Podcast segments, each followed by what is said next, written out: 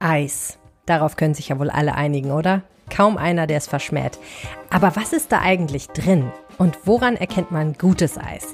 Darüber spreche ich heute mit zwei Eisprofis, den Patissiers Tim Tegmeier und Alexander Glagler. Schön, dass ihr zuhört. Bonn Aufwacher.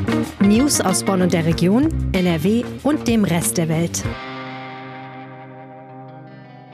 Bevor es losgeht, eine kurze Information aus der Redaktion des Bonner Generalanzeigers. Ihr habt es wahrscheinlich mitbekommen, der GA ist ebenfalls betroffen von einer großen Cyberattacke, die auch die Rheinische Post kräftig erwischt hat.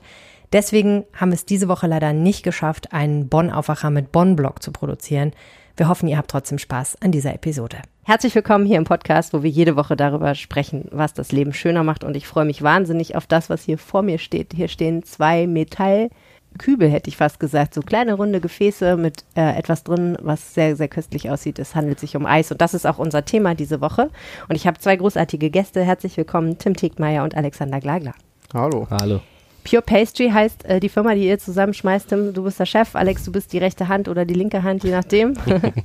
und ihr macht hier ähm, hinter der Stadtgrenze zu Neuss, fast in Düsseldorf noch, macht ihr super viele leckere Sachen. Ich habe gerade einen sehr, sehr großen Behälter mit Zucker gesehen, von dem der, boah, der reichte mir bis zum Knie, würde ich sagen, ungefähr. Und was mag da drin gewesen sein? Wie viel Zucker war da drin, was schätzt du? Ich glaube, es passen drei Säcke Zucker rein. Das sind quasi dann 75 Kilo. Und du hast gesagt, das reicht so drei Tage. Ja. Vielleicht Im. Durchschnitt, manchmal reicht es auch nur ein, je nachdem. Man. Bei manchen Rezepten nehmen wir einfach mittlerweile den ganzen Zuckersack, schneiden den auf und kippen den in den Kneter rein. Aber Viel Ja. hilft viel. Und zwei Tonnen Mehl, hast du mir erzählt, habt ihr gerade liegen? äh, genau, wir haben letzte Woche eine neue Lieferung Mehl bekommen, zwei Tonnen. Die reicht aber eigentlich auch jetzt nur die Ah, nächsten Vier, drei sechs Wochen. Wochen. Ja. Wir gehen jetzt in Urlaub, also bis kurz nach dem Urlaub. Krass. Ja. Ja, das sind natürlich Mengen, wo der normale Mensch denkt, was macht ihr damit? Ähm, unter anderem, Alex, hast du erzählt, äh, 4700 Macarons in den letzten zehn Tagen. Das Ja, sind so genau. die Mengen, mit denen ihr hier jongliert. Genau, Nicht ja. schlecht. Und ihr macht auch Eis und deswegen bin ich heute hier, weil ich nämlich festgestellt habe, ich, habe, ich esse natürlich auch gerne Eis. Wer tut es nicht? Ich habe Jeder keine mag Eis. Ahnung. Jeder mag Eis, Jeder oder? mag Eis. Es gibt wahrscheinlich keinen Menschen auf der Welt, der kein Eis mag. Nö. Kann ich mir nicht vorstellen. Keinen Also, normalen Menschen. Nee. Ich meine, es gibt da natürlich auch einfach so viele Eissorten und Eisvarianten. Ne? Insofern ähm, ist da für jeden was dabei. Wenn man keine Schokolade mag, dann isst man halt Vanille oder Waldmeister. Ähm, aber wie die allermeisten Leute weiß ich überhaupt nicht, was Eis eigentlich ist.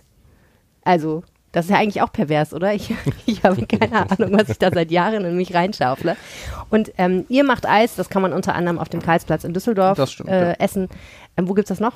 Aktuell nur auf dem Karlsplatz. Okay. Oder wenn wir Veranstaltungen machen, so wie jetzt am Sonntag, Ja. dass wir dann äh, Tellergerichte schicken, da ist dann auch manchmal Eis als Komponente dabei. Dann geht's aber auch ein bisschen in eine andere Eiswelt, sag ich mal, die jetzt nicht unbedingt da, wo man jetzt nicht unbedingt hingeht und sagt, man holt sich einen ganzen Becher oder eine ganze Kugel von, sondern das passt dann, harmoniert dann mit dem Mhm. Gericht oder sowas. Darüber reden wir auf jeden Fall gleich noch. Äh, auf jeden Fall, dieses Eis ist schon was Besonderes. Ich finde, es hat eine besonders cremige Konsistenz und es ist sehr, sehr geschmacksintensiv. Und das sind eigentlich die beiden Sachen, die für mich beim Eis am allerwichtigsten sind. Das eine soll sein, es darf nicht nach nichts schmecken, sondern es muss wirklich nach dem schmecken, was draufsteht. Schokolade muss nach Schokolade schmecken. Wäre schon ganz gut, ne? Ja. Und die Konsistenz muss richtig cremig sein, richtig lecker, keine Eiskristalle drin und so. Das finde ich wichtig.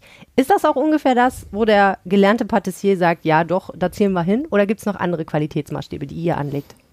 Nee, also ich glaube, man kann schon sagen, also dass Konsistenz, Schmelz und Geschmack schon so die drei wichtigsten Punkte auf jeden Fall im Eis sind.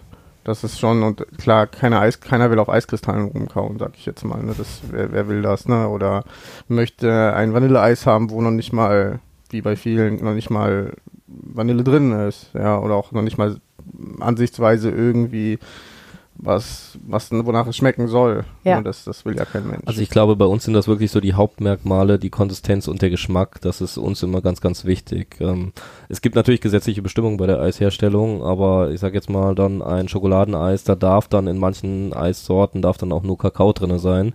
Wenn so und so viel Prozent drinne sind, darf man es schon Schokoladeneis nennen. Und ähm, ob das jetzt dann schon sehr intensiv nach Schokolade schmeckt oder nicht, das ist dann ähm, ja nochmal eine andere Sache. Liegt auf der Zunge des Betrachters. Genau. Was haben wir denn jetzt hier? Eins ist rosa, eins ist grün. Ich habe jetzt hier einmal mitgebracht ein äh, Preiselbeer-Sorbet ähm, und ein Basilikum-Eis. Okay, sollen wir mal probieren? Klar. Ja, zwei Löffel jeder. Ist ja nicht wie bei armen Leuten hier. Aber ist auf jeden Fall schon mal sehr cremig. Wie kommt ihr denn darauf, ein Preiselbeersorbet zu machen? Ich glaube, das Preiselbeersorbet ist damals aus einer Idee entstanden. Auch das war ein Dessert damals, meine ich, ne? Wahrscheinlich, ja. also weil die beiden Eis, die jetzt hier sind, sind halt solche für Tellergerichte. Deswegen ähm, gehe ich davon aus, dass es halt aus irgendwelchen Gerichten entstanden ist. Wahnsinnig frisch. Hat so ein tolles Spiel zwischen Säure und Süße. Mhm. Sind Preiselbeeren eigentlich das gleiche wie Cranberries? Nee. Aber schmeckt, ist schon verwandt, oder? Also es ist merkwürdig, ich wollte das auch mal genau rausfinden, wo ist denn jetzt eigentlich der Unterschied? Komischerweise tatsächlich auch, wenn man es in den Übersetzer eingibt, irgendwie äh, wird das auch immer so übersetzt, dass Preiselbeeren Cranberries sind. Aber eigentlich ist es nicht dasselbe. Kle hm. Preiselbeeren sind klein, sind rund, sind, ähm, ich finde auch säuerlicher. Cranberries sind, ich glaube, fast doppelt so groß. Hm. Und ähm, ja, ich finde die ein bisschen süßer. Mhm. Aber ich weiß wieder, von welchem Gericht es ist. Ah. Für das äh, Kochbuch von Harald Rüssel, der Kringel, den wir gemacht haben. Stimmt, ja. Weil da sind auch Preiselbeeren drauf. Wir haben einen, einen Kringel gemacht, da waren, haben Preiselbeeren oben drauf und dann haben wir das passende Sorbet dazu gemacht. Das weiß ich wieder. Das war für ein Kochbuch. Super lecker. So, und das Grüne, erinnere mich nochmal bitte. Basilikum? Genau, Basilikum, ja. Hm. Hat, direkt steigt einem so der Basilikum in die Nase. Voll krass. Ja, man merkt jetzt, glaube ich, auch bei beiden, dass sie echt nicht so süß sind. Also, dass nee. wir da sehr zuckerreduziert arbeiten, weil es halt dabei darum geht, dass die, die Eise in einem Gericht vorkommen und das Gericht generell bei uns nicht so süß sein soll. Wir viel mit Säure, wenig mit Süße, viel auch mit salzigen Komponenten arbeiten, wenn wir Tellergerichte machen. Und das haben wir jetzt am Sonntag geschickt. Das ging, dazu ging eine Erdbeer-Paprika-Gazpacho und das Basilikum-Eis. Ja, am Sonntag habt ihr eine Veranstaltung gemacht, an der es ein Menü gab, was wie sage ich es richtig, das nur aus Desserts bestand eigentlich? Ja, kann man eigentlich so sagen. Klar, es gab so auch so ein paar Komponenten, die man vielleicht jetzt nicht unbedingt sofort in der Patisserie sieht, aber die wir dann mit etwas kombiniert haben. Also wir haben gestartet mit Stopfleber, aber Stopfleber bringt ja auch eine Süße mit. Und dann haben wir es halt kombiniert mit Schokolade, äh, roter Beete und somit isst man ja irgendwo und dazu ein Croissant. So hat man wieder so ein bisschen, zieht man das Ganze ein bisschen in die Patisserie. Mhm. Ähm, so haben wir halt gestartet. Und Warum habt ihr das gemacht? Das war eine endlos lange Liste von Gerichten, die alle wahnsinnig toll und aufregend und aber auch sehr aufwendig klangen, ehrlich gesagt. Weil wir es einfach geil finden. Ja. aber man kann es echt nicht anders nennen. Wir kommen ja aus der Gastronomie, ähm, wir haben uns ja auch in der Gastronomie kennengelernt, Tim und ich. Ähm, und ja, ich glaube, man muss ein bisschen verrückt sein, um sich auch so diesen Tag, ich meine, wir haben äh, weitaus über acht Stunden an diesem Tag gearbeitet. ähm, ich glaube, man ist einfach wirklich, man muss mal wirklich auf gut Deutsch sagen, man ist wirklich geil drauf, einfach mal wieder einen Abend mit Dessert schicken, schön anrichten, volle Konzentration und ja, vielleicht auch einfach Gäste glücklich machen. Sich mhm. selber durch das Anrichten, aber auch die Gäste glücklich machen. Ja. Ja, ja, es ist natürlich ein bisschen anders als das, was ihr hier macht. Hier produziert ihr einerseits ähm, Backwaren, um, um einen ganz durchschnittlichen Begriff für das zu nehmen, was ihr so macht. Also hochfeine Patisserie, muss man ja sagen. T Törtchen, Macarons, super krasse Croissants, die auch besonders aussehen und mit ganz ähm, besonderen Füllungen daherkommen. Und ihr macht Eis unter anderem. Ähm, das ist ja was, ähm, das ist ja eher so, finde ich, dann der Marathon im Gegensatz zu dem, was du jetzt beschreibst. So ein Abendservice ist ja eher dann der Sprint, wo es wirklich immer zack, zack, zack, zack, zack aufeinander geht und man die ganzen Abend hochkonzentriert ist. Ja, Aber dann doch. ist es Gott sei Dank auch irgendwann vorbei. ja, also. Früher, früher, haben wir es ja fünf Tage die Woche gemacht, als wir noch in Restaurants gearbeitet ja. haben. Und äh, klar, man vermisst es ja irgendwo. Ne? Das ist ja ein Teil vom Leben gewesen, mhm. in dem man sich zehn Jahre oder so bewegt hat. Und ja, wir haben ja jetzt nicht aufgehört, weil wir das alles scheiße finden, sondern einfach, klar, es hat sich eine andere Möglichkeit ergeben und deswegen machen wir das, was wir heute machen. Das machen wir mit genauso viel Leidenschaft, aber klar freuen wir uns darüber, wenn wir mal ja, einfach vor Gästen, mit Gästen natürlich auch reden können. Und natürlich gibt es auf dem Tellergericht ganz andere Möglichkeiten, als die wir jeden Tag haben. Ja. ja. Da kann man ganz anders spielen, mit ganz anderen Komponenten arbeiten und ganz andere Wege gehen nochmal. Ja, da öffnet sich einfach nochmal ja. viel, viel interessantere Sachen. Als ich das Menü gesehen habe, habe ich gedacht, oh mein Gott, was hast du verpasst? Unglaublich. Okay, jetzt sind wir ein bisschen vom Eis abgekommen. Also, ähm, wie geht gutes Eis? Ich finde ja, ich denke ja, ich vermute ja, die erste Herausforderung ist, dass das, was man auf der Zunge hat, kalt ist. Und es ist wahrscheinlich gar nicht so einfach, einen intensiven Geschmack hinzukriegen, wenn etwas kalt ist, oder? Es schmeckt ja, kalte Dinge tendieren ja dazu, weniger intensiv zu schmecken, oder täusche ich mich da? Ja, doch, das ist schon richtig. Also der Geschmack geht schon ein bisschen runter, umso kälter es wird. Deswegen haben wir früher immer gesagt, Eis darf nicht zu kalt schmecken. Ne? Ja, also es muss ein warmes Gefühl irgendwo mitbringen.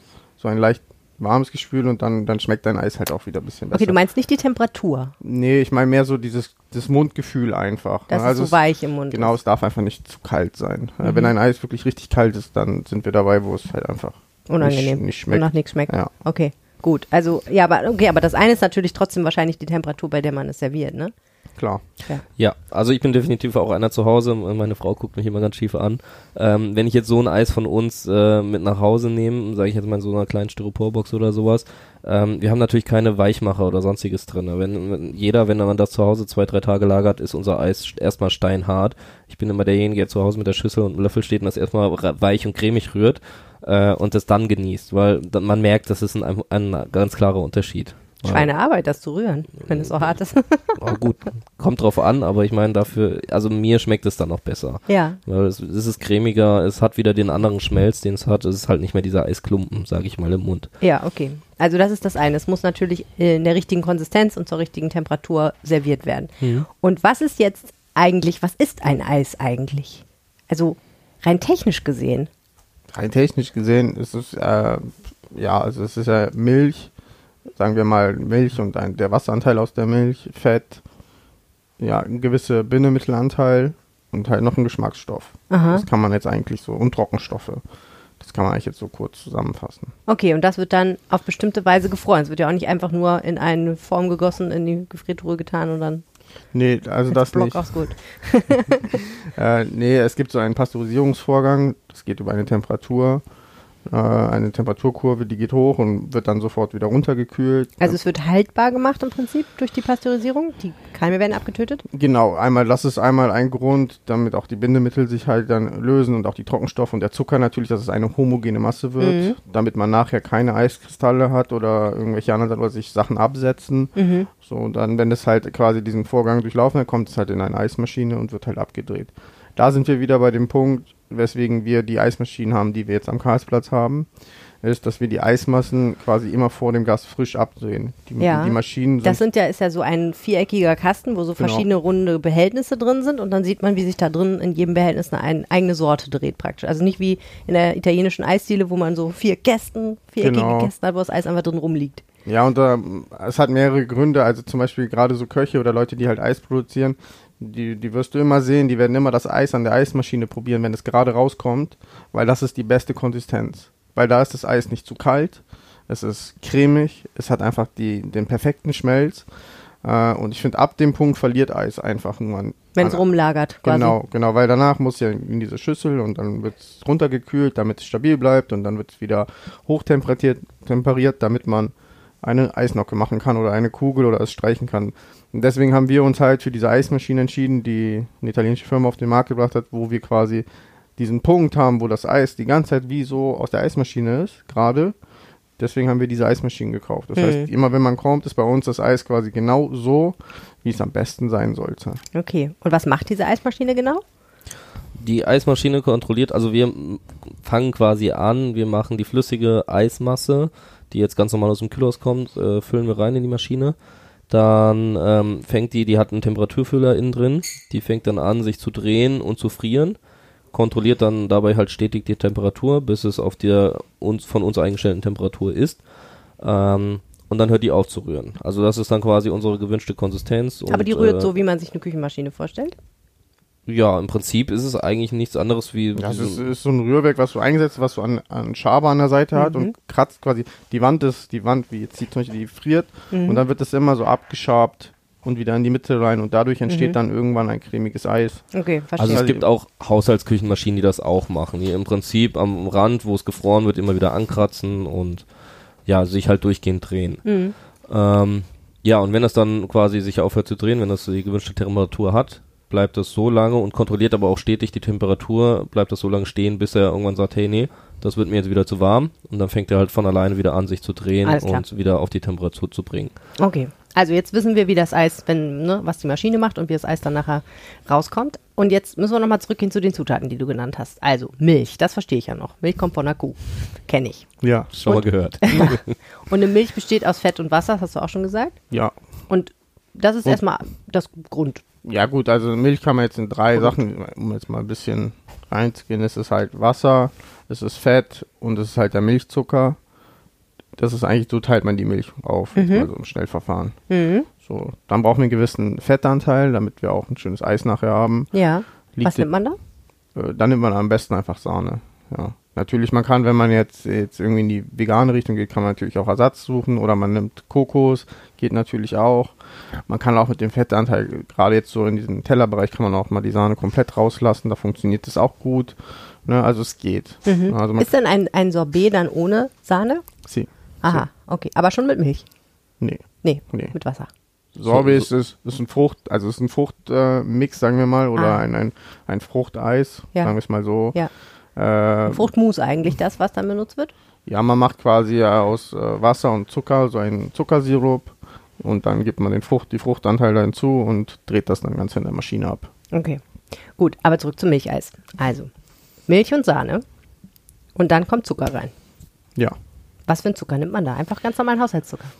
Auch, ja, auch. Ähm, kann man alles ein bisschen aufsplitten. Also wir benutzen Dextrose, Glucose, Invertzucker Die Augen werden immer größer.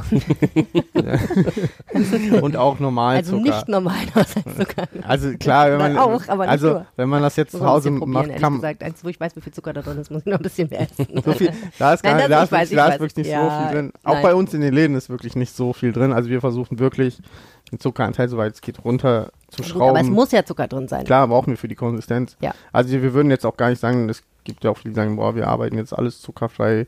Nee, es muss, es muss Zucker drin sein. Es kann ja auch, an einem gewissen Punkt ist es ja auch lecker. Also Ne, es darf nur zuckerfreies Eis muss, muss man, irgendwann muss man ja mal auch mal Zucker essen. Okay. Ja, grundsätzlich, Mensch im Mensch. Grunde genommen, komplett zuckerfreies Eis gibt es gar nicht. Mhm. Also es gibt immer Zuckeraustauschstoffe, die zwar dann nicht so sehr süßen wie der normale Kristallzucker, die aber von der Beschaffenheit her genau das bringen, was man im Eis braucht. Dass es halt die Cremigkeit hat, die Konsistenz hat. Was tut denn der Zucker für die Konsistenz? Dieses Hemding, also das setzt quasi den Gefrierpunkt runter. Aha. Ja, also da können wir dann mit den Temperaturen arbeiten. Also natürlich es gibt auch andere Stoffe, darüber müssen wir jetzt nicht reden, glaube ich.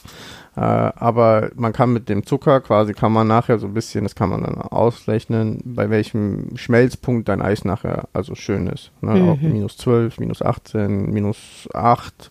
Das kann man so ein bisschen mit dem Zucker regulieren und deswegen gibt es auch verschiedene, weil zum Beispiel dann Dextrose, er hat, bringt wenig Süßkraft mit, aber viel Gefrierhemmung. Ne? Also zum Beispiel, äh, ich mache so und so viel Prozent davon rein, aber dann wird es nicht süßer, aber es wird halt weicher, sag ich mal. Also wenn du jetzt zum Beispiel dieses Preiselbeereis, wo du hast ja gesagt, wir wollten, dass das nicht so ganz so süß ist, und da würdest du dann eben mehr Dextrose nehmen.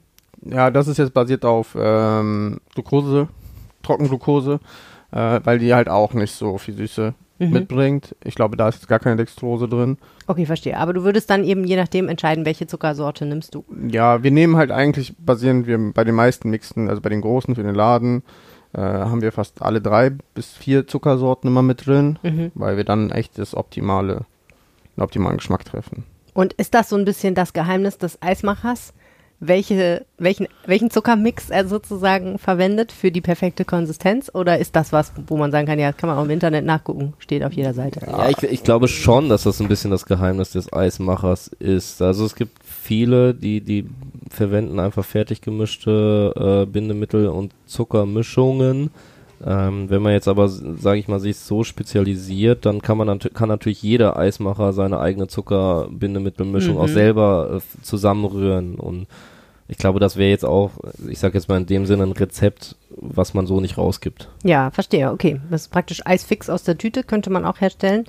Denn Bindemittel, die hattest du ja auch noch erwähnt. Was sind, was sind denn das für Stoffe? Äh, da gibt es auch verschiedene, also wir benutzen alles auf natürlicher Basis. Äh, wir benutzen halt Johannesbrotkernmehl und Guamehl, also Guacamehl. Mhm. Das sind eigentlich die beiden Sachen, die wir benutzen. Die machen die Masse dann dicker. Quasi, ja, also die, die binden das Ganze und binden halt auch die Fette, sodass sich halt nichts absetzen kann. Es bringt ja nichts, wenn sich irgendwas oben absetzt und dann drehen wir das und frieren das und dann ist nachher der Zucker nach unten gerutscht, sag Und ich jetzt mal. Fettschicht oben drauf. Das bringt ja nichts. Wir brauchen ja durchgehend eine homogene Masse. Ja. Äh, man hat früher natürlich auch, klar, vor der ganzen Zeit auch viel ganz damals mit Eigelb gebunden, aber Eigelb bringt natürlich auch wieder einen Eigengeschmack. Eigelb oder generell Ei nimmt auch viel Geschmack. Mhm. Ja, also wenn man irgendwo Ei reingibt, einmal bringt es Eigengeschmack mit und zweitens klaut es den anderen Geschmack, sag ich mal ein bisschen. Ja. Das kann man natürlich auch machen. Gerade jetzt zu Hause kann man das dann, wenn man diese Mittel nicht hat, auch ein Eis machen, eine Milchbasis machen mit Eigelb, das funktioniert. Aber die meisten machen eigentlich heutzutage arbeiten mit den beiden Bindemitteln oder halt auch leider noch mit drei, vier, fünf anderen. Äh, weil Die nicht so gut sind, weil. ja, müssen halt einfach nicht drin sein. Ne? So, die helfen dir dann mehr Luft einzuschlagen, also mehr Gewinn zu machen. Verstehe, weil dann mehr Volumen Eis da ist, Genau. aber du weniger Produkt einsetzen musst für diese Kugel Eis sozusagen. Ja, und es wird halt auch einfach günstiger. Hm. Also die meisten, glaube ich, äh, setzen sich leider halt gar nicht mit auseinander. Und das ist halt auch, Eis kann man ja einfach, du musst ein, kein Konditor sein oder Koch oder so, du kannst einfach einen Eisdealer aufmachen, kriegst mittlerweile alles fertig, fertig abgefüllt, äh, musst halt nur noch so ein bisschen abzapfen, bisschen Geschmack dran machen und die wissen aber gar nicht, warum und wieso, weshalb. Dabei ist es eigentlich total einfach. Hm, verstehe. Äh, Man kann alles fertig kaufen, seine kompletten Mixe mit Zucker fertig gemixt. Da steht dann drauf, okay, ich brauche ein Liter Milch, 50 Gramm davon und 100 Gramm Nusspaste und dann ist mein Nusseis fertig. So, Ich habe auch mal gesehen, man kann mittlerweile tatsächlich sogar schon in so einer 3 Liter Plastikpackung äh, fertige Eisgrundmassen. Da äh, Mhm. habe ich gesehen, da wurde da nur noch so ein geschmackliches Sirup dran gegeben und man hat dann gesagt so, hey, guck mal, hier ist mein Eis. Mhm. das Also- sind dann die Eissorten, die so neongrün leuchten in der Theke. Äh, ist vielleicht dann immer schon ein Zeichen, dass man vielleicht zwei Schritte weiter geht zu der nächsten Eisdiele vielleicht. Ja, ich meine, gut, euers ist natürlich auch farbintensiv schon, ne? ja. Wie wird dieses wunderbare Basilikum-Eis so grün? Kommt das nur vom Basilikum? Ja, der wird halt kurz bevor das quasi gefroren wird, wird der halt eingemixt und dadurch kriegen wir natürlich ein saftiges Grün durch den Basilikum. Ja. Und der Basilikum wird vorher wahrscheinlich dann auch nochmal, weiß ich nicht, püriert? Ich, was macht ihr damit? Achso, ja, das, das Ganze wird gemixt, also den, den, so, den, ach so. den zupfen wir einfach ab. Der ganze Basilikum, genau, das ganze. Blatt. Genau, und dann mixen wir den komplett ein. Also Okay. im Prinzip ist es schon schön scho schonend sogar für den Basilikum. Ja, Die- ich meine, der schmeckt wahnsinnig intensiv, ne? Genau. Und ich meine, wer, wer schon mal Basilikum an irgendwas getan hat, weiß, dass da bleibt lang nicht schnell, also geht schnell vorbei mit dem schönen Basilikum Ja, wenn zu, zu viel Temperatur bekommt. Genau, Mhm. und bei Ist uns vorbei. ist die Eisgrundmasse dann schon kalt, schon Ja, eine also Nacht. nach dem Pasteurisieren. Genau, ähm, man lässt die Bindemittel dann auch nochmal reifen, sagt man dazu. Also Mhm. wir machen die Eisgrundmasse, lassen die bis zum nächsten Tag im Kühlhaus stehen. Ähm, dann kommt erst der, die gezupften Basilikumblätter rein in die kalte Masse, das wird gemixt und ähm, dann gefroren. Ja. Also dadurch, dass nichts mehr erwärmt wird oder ähnliches, ähm, behält er natürlich seine grüne Farbe dann in dem Eis sehr, sehr gut. Schon cool. Okay, was ist euer Lieblingseis? Eure Lieblingseissorte? Jetzt generell, also ich esse am liebsten Vanille, muss ich sagen. Ich bin so ein ganz klassisch, ich gehe Vanille, wenn ich irgendwo bin, Vanille, Stracciatella, Haselnuss, so diese ganz simplen, also ich esse selten die ausgefallenen Sachen. Vanille ist ein schwieriges Thema, ne? Mhm, Weil, weil die ähm, meisten halt keine Vanille nehmen, deswegen. Ja, was nehmen die denn? Vanillin? Vanillearoma, wenn es hochkommt. Vanille, Ja. Vanillin ist wahrscheinlich schon gut. Okay. Also ja. Aber das ist auch schwierig, finde ich, weil Va Vanille erstmal zu kriegen und äh, Vanille ist ja auch einfach sehr teuer, oder? Echte Vanille. Ja, klar, klar, es ist teuer, aber man kann ja auch den dementsprechenden Preis nehmen. Und die meisten nehmen ihn ja trotzdem, obwohl halt gar keine drin ist. Ja. Und, und dran zu kommen, geht eigentlich. Das funktioniert schon. ne? Man muss sich halt damit beschäftigen. Okay. Und mittlerweile gibt es so viele, Know your gute- local Vanille Dealer, oder? ja, local vielleicht noch nicht, so ganz so einfach ist nicht, aber es gibt schon, schon gute Lieferanten mittlerweile, die auch echt in der Top-Qualität liefern, wo Mhm. man sich auch aussuchen kann, wo sie herkommt. Also Okay. von Mexiko über bis Tahiti oder Madagaskar, da kannst du, also das ist wirklich kein Problem. Das Ja. wäre nur eine Ausrede. Okay. Es gab mal ein, zwei Jahre, da war es extrem schwierig. Da gab es äh, einen extrem großen Getränkehersteller, äh, weltweiten Getränkehersteller, der hat irgendwie den Markt ganz schön aufgekauft. Aber das hat sich mittlerweile total erholt und äh, die Preise sind auch wieder runtergegangen. Ähm, also wirklich, wer will, der muss es eigentlich nur bei Google eingeben. Der, der Es kann gibt keine Vanille Ausrede. überall geben. Ja. Okay. Was isst du gern für ein Eis? Äh, Wenn es um den Klassiker geht, bin ich tatsächlich auch bei Stracciatella. Ist so und mein Schlumpfeis ist der gerne. Das will er nur nicht zugeben. Nein, Habt ihr schon mal ein Schlumpfeis gemacht? Nein. ich wüsste Warum gar nicht, was ich da reinmachen muss, außer Farbe. Ich glaube, das ist so eine Schlumpfpasta heißt die oder so. Ich habe die, glaube ich, mal in Italien irgendwo auf der Messe Ein paar gesehen. Schlümpfe halt. Äh, genau, ein paar Schlümpfe halt. Diese Ähm, Gummischlümpfe, ne? Diese, die so im Kiosk gibt. Oh, die mag ich gar nicht. Ich liebe die. Die kleben immer so an den die Zähnen, das ist eklig. Super, super, klasse. Und dann noch so ein Schlumpf in der roten Mütze, das ist der Beste. nee, wenn es um den Klassiker geht, bin ich äh, tatsächlich auch bei Stracciatella. Ist äh, auch so mein Favorit. Aber ich ist bin auch. Stracciatella eigentlich Vanilleeis mit Schoko drin oder ist das Milcheisbasis nur, ne? Ist gar Ah, ja, kein und dann, Vanille drin. Ja, und dann kommt diese Fettglasur da rein und dann wird das immer so gebrochen. Okay, verstehe. Genau. Und ähm, ich bin aber tatsächlich dann mehr der Fruchtige. Also ähm, ich bin jetzt ich bin heilfroh, dass ich hier gerade ein Basilikum-Eis hatte. Ich liebe es. Hm, ähm, oder halt auch, wird meistens gemacht dann so Limette-Basilikum oder so. Hm. Ähm, oder Passionsfrucht, dann halt wirklich auch mal mit Säure oder, oder solche Sachen bin ich Ja. eigentlich immer so. Das Erfrischende halt, wenn es heiß ist. Ne? Mhm. Das esse ich gern, ja. Ja, ich habe auch ein bisschen das Gefühl, die Leute gehen auch mehr zu etwas ausgefallenen Sorten mittlerweile, ne? Also die, die wollen, die suchen auch mal so, so eine Sorte, die sie noch nicht kennen und die vielleicht nicht sie sofort mit Eis assozi assoziiert hätten irgendwie. Ja, schon. Also, aber da merkt man richtig, dass es wirklich, äh, ich sag mal, ein Ausflug, man probiert Mhm. und man merkt dann trotzdem, wie man wieder zu den Klassikern zurückkommt. Verstehe. Ja, wir hatten das auch, dass wir halt dann auch angefangen haben, solche Sachen in der Theke zu haben. Aber wir haben dann gemerkt, dass die Leute halt kommen, die probieren klar eine Kugel. Ja. Und dann kommen sie halt am nächsten Tag wieder und sagen, ja, wo ist Pistazie, sag ich jetzt mal. Deswegen haben wir uns jetzt einfach auch darauf beschlossen, dass es halt so was wie Vanille, Pistazie, Haselnuss äh, und Schoko, das sind so die vier Gutes Grundsorten, die den, gan- das ganze Jahr über, weil manchmal willst du halt einfach nur das Solide, was du kennst, essen. Manchmal Boah, weißt du, was ich noch unheimlich gern esse? Da wische ich mich selber immer wieder bei Spaghetti-Eis. Ja. Ich weiß, es ist völlig überteuert, aber ich esse es eigentlich immer. Ja, ist irgendwie ein geniales Konzept, ne? Weil es so verschiedene Sachen vereint. Es ist irgendwie spielerisch. Wenn das Vanilleeis gut ist, ist es auch lecker. Richtig. Ähm, ich finde ja auch charmant, dass theoretisch da drin irgendwo sich noch Sahne verbirgt manchmal. Also es ist ja um eine Sahnehaube Äh, herum. genau. Unten drunter, Unten drunter, Irgendwo drunter, genau. Die gefrorene Die- Sahne, die mag angefroren, jeder. genau. Dann finde ich natürlich super, dass Erdbeersoße dabei ist. Und ich finde es einfach so witzig, Parmesan durch äh, weiße Schokolade zu ersetzen. Das Ja. ist irgendwie schon, das ist Ja. schon ein geniales Konzept. Aber ein gutes Spaghetti-Eis ist nicht so einfach zu kriegen. Weil es dann doch, finde ich, immer noch so ein bisschen den Trash-Faktor hat, dass dann so eine, sage ich jetzt mal, edle Eisschmiede wie ihr sich dann sagt, nee, nee, nee, das ist uns zu.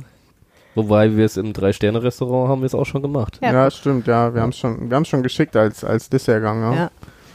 Das ist dann ein guter Gag, ne? Nach Ja. so einem irgendwie sehr, sehr aufwendigen High-Class-Dinner dann noch ein Spaghetti-Eis sich reinzuziehen. Ja, es war, war doch noch ein bisschen aufwendiger. Also es gab dann leider keine gefrorene Sahne unten drunter, sondern gefriergetrocknete äh, Vanilleparfait als Ersatz und war dann doch schon ein sehr aufwendiges. Konntet ihr nicht auf sich beruhen lassen. Nee, dann haben wir ähm, weiße Schokolade selbst karamellisiert, haben die als Toblerone-Stange eingesetzt und dann hat der What? Service am, am Tisch halt mit so einer Microplay, mit einer Reibe quasi das oben drüber gerieben. Also es war schon ein Ich glaube, das war aber auch nur ein Beiteller. Ich glaube, da gab es dann noch Rhabarber. Ah, Rhabarber, dazu, ja. Ne? Rhabarber mit Blüten, ja. Nicht schlecht.